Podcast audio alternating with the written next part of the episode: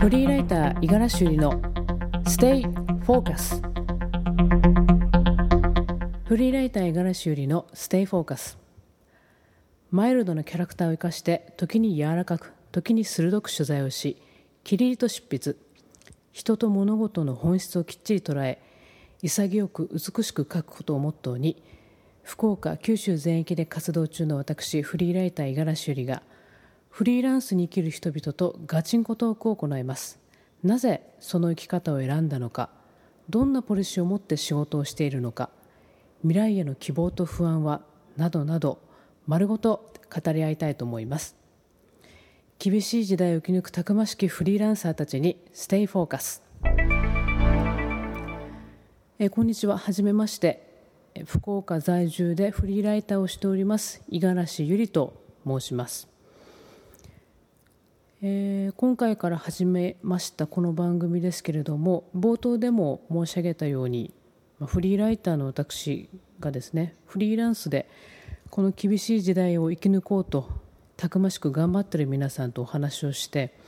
どういった流儀でお仕事なさってるのかとかどういったポリシーでとか、まあ、日頃のそのなかなかわからないですよね。その私たち自身ももうライターですけど他のライターさんの仕事ぶりってあまりよく実は知らなかったりとか結構あるので、まあ、そういったことも興味があるんですがいわゆるフリーランスでどこにも所属してないで、えー、仕事をしっかりしてらっしゃる方々とお話をしながらどういったこうお仕事そもそもあるのかなとかどういった流儀でやってるのかなとかそういったあたりをこう聞きながらこう時代を生き抜く知恵なり術なりなんか皆さんとシェアしていけたらなっていうふうに思っていますもちろんその今後のゲストにお迎えしたいあゲストの方をお迎えして一緒に話していくわけなんですけれども、まあ、最初おそらく身の回りで一緒にお仕事させていただいているフリーランスの方々いろんな業種がありますけれどもそういった方々とまずお話をしていきたいなと思っております。まあ、そうは言ってもあのまず自分のことを最初にお話ししたいなと思ってますけれども、えー、福岡在住ですが出身は東京都で1973年昭和48年の生まれです。で東京に生まれまして19歳まで過ごしまして、えー、1回大学受験挫折をしますけれども、まあ、ちょっとちょっとしたきっかけで沖縄の大学進学を目指しましてえー、周囲から非常に驚かれながらとにかく、えー、19歳で、まあ、かっこいい言い方をすれば自分探しという あの青臭い表現で大変恥ずかしいんですけれども、まあ、そういったことでとにかく東京を出ようというふうに19歳の頭なりで考えて、えー、出まして沖縄の、えー、大学へ進みました。で皆さんもご存知かと思いますが数年前にあの米軍ヘリが墜落したキャンパス大学のキャンパス少し記憶にあると思うんですがあれが私の母校で沖縄国際大学と申します。でそちらに入学して、まあ、沖縄に行きたかったっていうことが非常に大きかったんですけれどもそちらに入学して、えーまあ、沖縄の出身の学生たちに囲まれながら一緒にこう勉強していくわけですけれどもそういった中で沖縄の戦争とか基地問題を主に学んでいきました。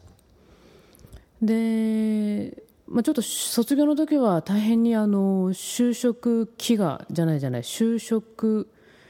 氷河期か。大変な時期で、えーまあ、このまま沖縄で就職活動もままならないだろうと勝手に判断をし福岡に、まあ、今住んで10年経つんですけれども友達がいる親戚がいる東京に戻りたくないなとそういった単純な理由で福岡にやってまいりました。もう一つあの理由を挙げるとすると当時あのキャナルシティっていう大型商業施設がオープンして間もない時期で不況の時代にこんな大きいものまあ皆さんもあのね、郊外の大型商業施設を想像していただければいいと思うんですが、えー、ショッピングできるお店がたくさんあって映画館もあって、まあ、食事もできてで私が好きな風景なんですが、まあ、中央にあの運河が運河らしきあのところが設置されてまして噴水のショーとかあるんですね。非常に気持ちいいんですけれども見ていて、まあ、それがあのキャナルシティっていう名前のゆえんなんですけれども、まあ、こんな大きなものがこんな時代にできるんだ福岡はすごいなということで選んだっていう理由もあります。で、まあ、移住しましてその後さて仕事どうしようかというところで、まあ、よくあるパターンなんですが、えー、地元のタウン情報誌を買いました。パラパラとめくると中東採用募集中という文字がありましておこれはいいと。もともとその広告系マスコミ系が希望だったのでとにかく受けてみようということで、えー、そちらとあともう1社、えー、受けましたところ拾っていただきましてタウン情報誌の会社に1999年に入社しました。意外とその、まあ、東京もんでなんで福岡に来たのっっていうような目線はあったと思いますが、まあ、無事拾っていただいて一生懸命お仕事させていただいて。で、まあ、最初はあの編集部ではないんですけれどもなんと秘書を命ぜられまして8ヶ月ほどタイトスカートを履いて秘書をやってた時代がありました。昔のその当時を知る方は今でも時々思い出しては笑いながら話をしますけれどもまあそんな時代がありまして、えー、8ヶ月ほど秘書をやってそろそろちょっとどうしようこの先と思ってたところに編集部への移動が決まりまして。でその後編集部に移ってまあ、昼も夜もなく働いておりました。でその後、まあいろんな担当させていただいてで入社5年弱を迎えた時にちょうど30歳を迎えまして周りが非常にですねあの私がいた会社は会社を辞めた後フリーライターで活躍してるかっこいい女性というか先輩たちがたくさんいたんですね。でまあ打ち合わせといって会社に来てはワイワイワイワイ編集長とかあの上司の人と、まあ、かっこよく喋ってるわけですよカメラマンの人とかデザイナーの方と特集の内容はとか次はこういう取材でとかこのお店面白いですよってワイワイやってるのはまあ単純に見てすごくかっこよかったんですね。で私もそういうものになりたいなとなんとなく思い始め思ってたんだと思います。で節目が来たと勝手に自分の中で決めてであの退職を希望して、まあ、退職。そして、まあ、ありがたいことにその退職と同時にとある特集が立ち上がってもう会社を辞めるよっていう話とじゃあ次の特集のお手伝いよろしくねって話を同時にいただいて会社は辞めたけどもう次の日か次の次の日ぐらいには打ち合わせで多分元の会社にやってくるというちょっと確かそんな不思議なフリーライターのあの道のりの始まりだったと思います。駆け出しのフリーライターですから何でも本当にやってました。通帳と毎月にらめっこしては今月やばい赤字。あと何日でギャラが入るとかなんか指折りを数えてそういう毎月を過ごしていたように思いますがもうもちろん今でも 時々 お恥ずかしいことにそういったことはあるんですが前の会社の先輩のつながりとか一度仕事をさせていただいた方からの紹介ですねなんかあの営業らしい営業はやったんだろうかってちょっと思うんですが本当に人とのつながりでご紹介で縁に恵まれて仕事をずっと続けてこれたなと思ってます。ここ数年はあの勉強会とか交流会とかいろんなところに参加させていただいてましていわゆる「えライターって何？どんな仕事?」って言われるようなあの会合とかもですね結構足を運びましたね中小企業の社長さんもたくさんいらっしゃって、まあ、名刺を配りまくってました、まあ、そういった中からまたお仕事のつながりなどあるんですけれどもあのそういった形で今も仕事をさせていただいてます。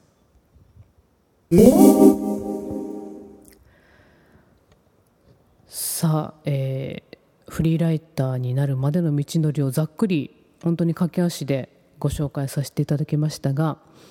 最近の仕事の話とかもしてみたいなと思います。最近はそうですね一番思いすぐ思い出すのは数週間前にとある高校にお邪魔しまして学校案内のパンフレットの制作のお手伝いをしました。高校生この間は56人ぐらいですかねお話を伺いましたけれども入学してまだ間もない1年生だったと思います。入学してどう？とかどうしてこの学校を選んだの？とかこのコースを選んだの？とか友達はできた？とか不安はなかった？とかいろいろ伺うんですけれどもまあ高校生ですからシャイですよね。で何を喋っていいかわからないだろうなって思いながら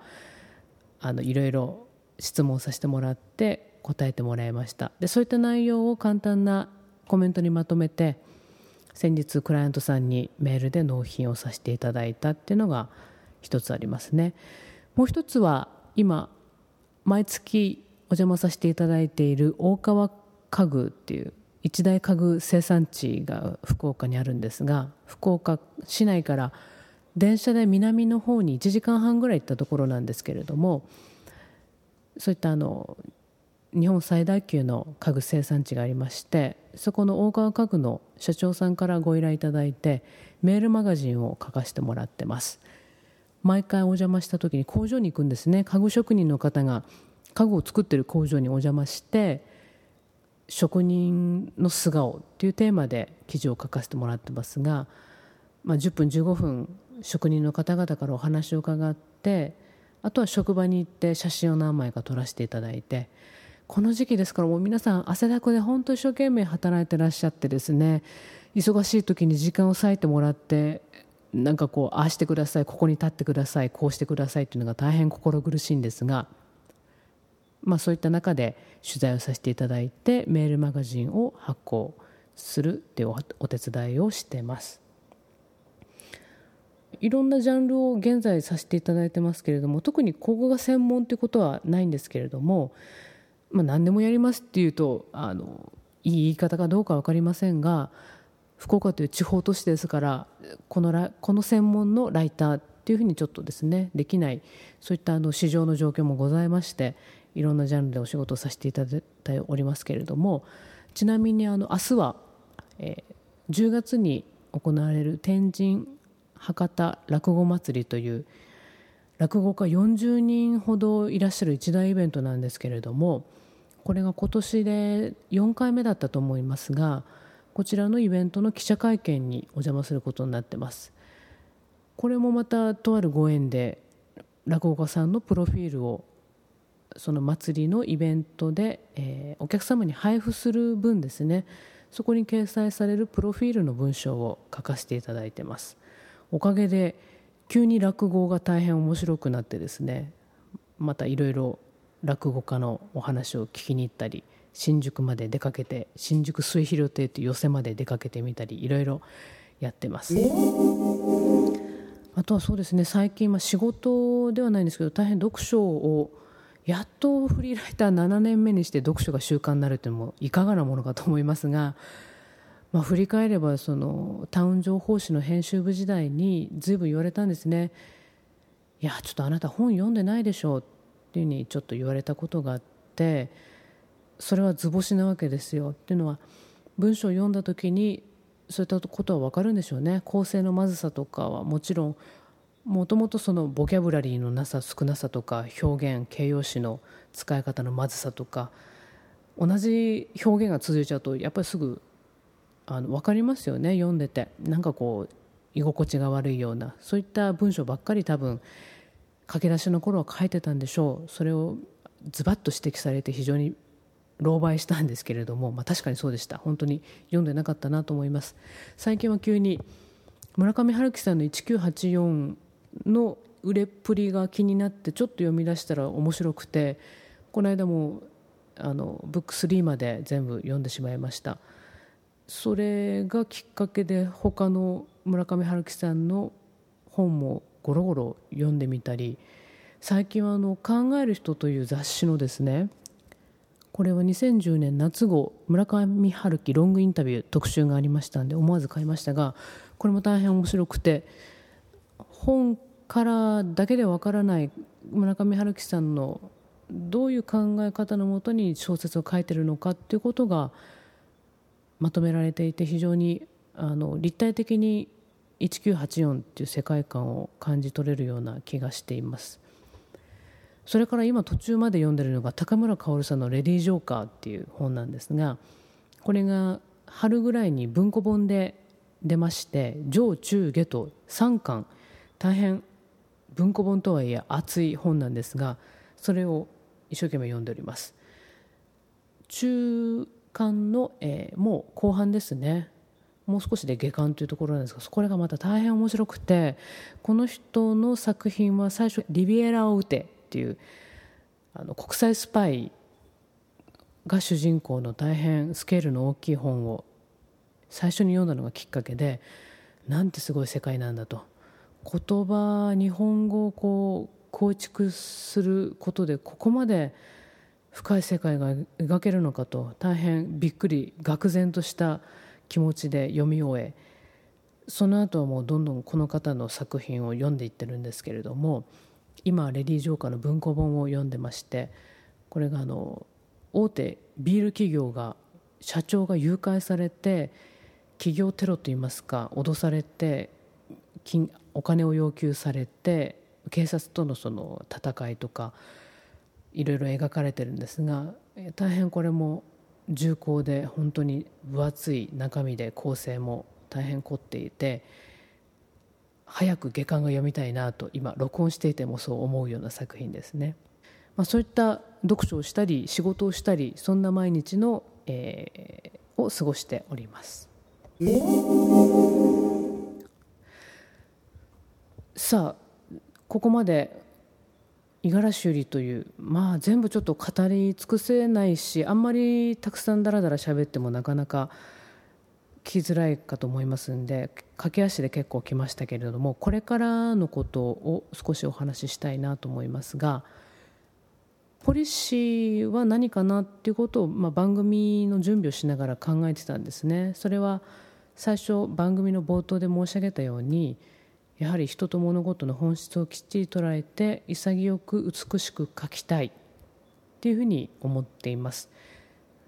何か大げさに書き立てたりとか仰々しく書いたりとかではなく分かりやすくスッと入るような表現でなおかつ独自の視点もきちんと持ちながら。だけど何て言うんですかねそれを文章を読んでくれたことで何がしか行動だったり刺激だったりいうふうに誰かに影響を与えたいな影響を与える文章化文章化って言ったらいけないですねおこがましいですよねなんかだからそういうふうに考えてる時点でまだまだプロじゃないなと思ってるんですが本当にプロだプロフェッショナルですっていうふうに言い切れるようにそこはしっかり磨いていきたいなっていうふうに思っています。もちろん今までのご縁も大切しながらライターという仕事をこれからもやっていきたいと思いますしこういった番組制作ですとか、まあ、あるいは今ブログもなかなか更新してはおりませんがぜひフリーライター五十嵐ゆりで検索していただきたいんですが、まあ、そういった中からあのお問い合わせいただくこともあるんですねメールで本当にありがたいなと思います。そういったつながりを大事にしながら身の丈に合うスタイルでこれからも仕事をしていきたいなというふうに思っております。さあそろそろステイフォーカス1回目もここらで締めておきたいと思いますが次ご登場いただくのは、えー、着物スタイリストの清水玲子さんです。清水さんとは78年前に福岡で知り合ったお友達なんですけれども今は東京で東京拠点に、えー、独立して仕事をやってらっしゃる方で CM の女優さんとか俳優さんのあの着物で登場なさる方が時々いらっしゃると思うんですがそういった方々の着付けを担当なさってます。もちろんあの CM だけじゃなくてですね映画とかまあ、広告全般も手掛けてらっしゃるというふうに聞いております。次回はその清水さんと、えー、お話をして清水さんの仕事の流儀とかなぜその仕事を選んだのかとかそういったあたりにフォーカスを当ててお話を聞いていきたいと思います。ぜひ次回もお楽しみに。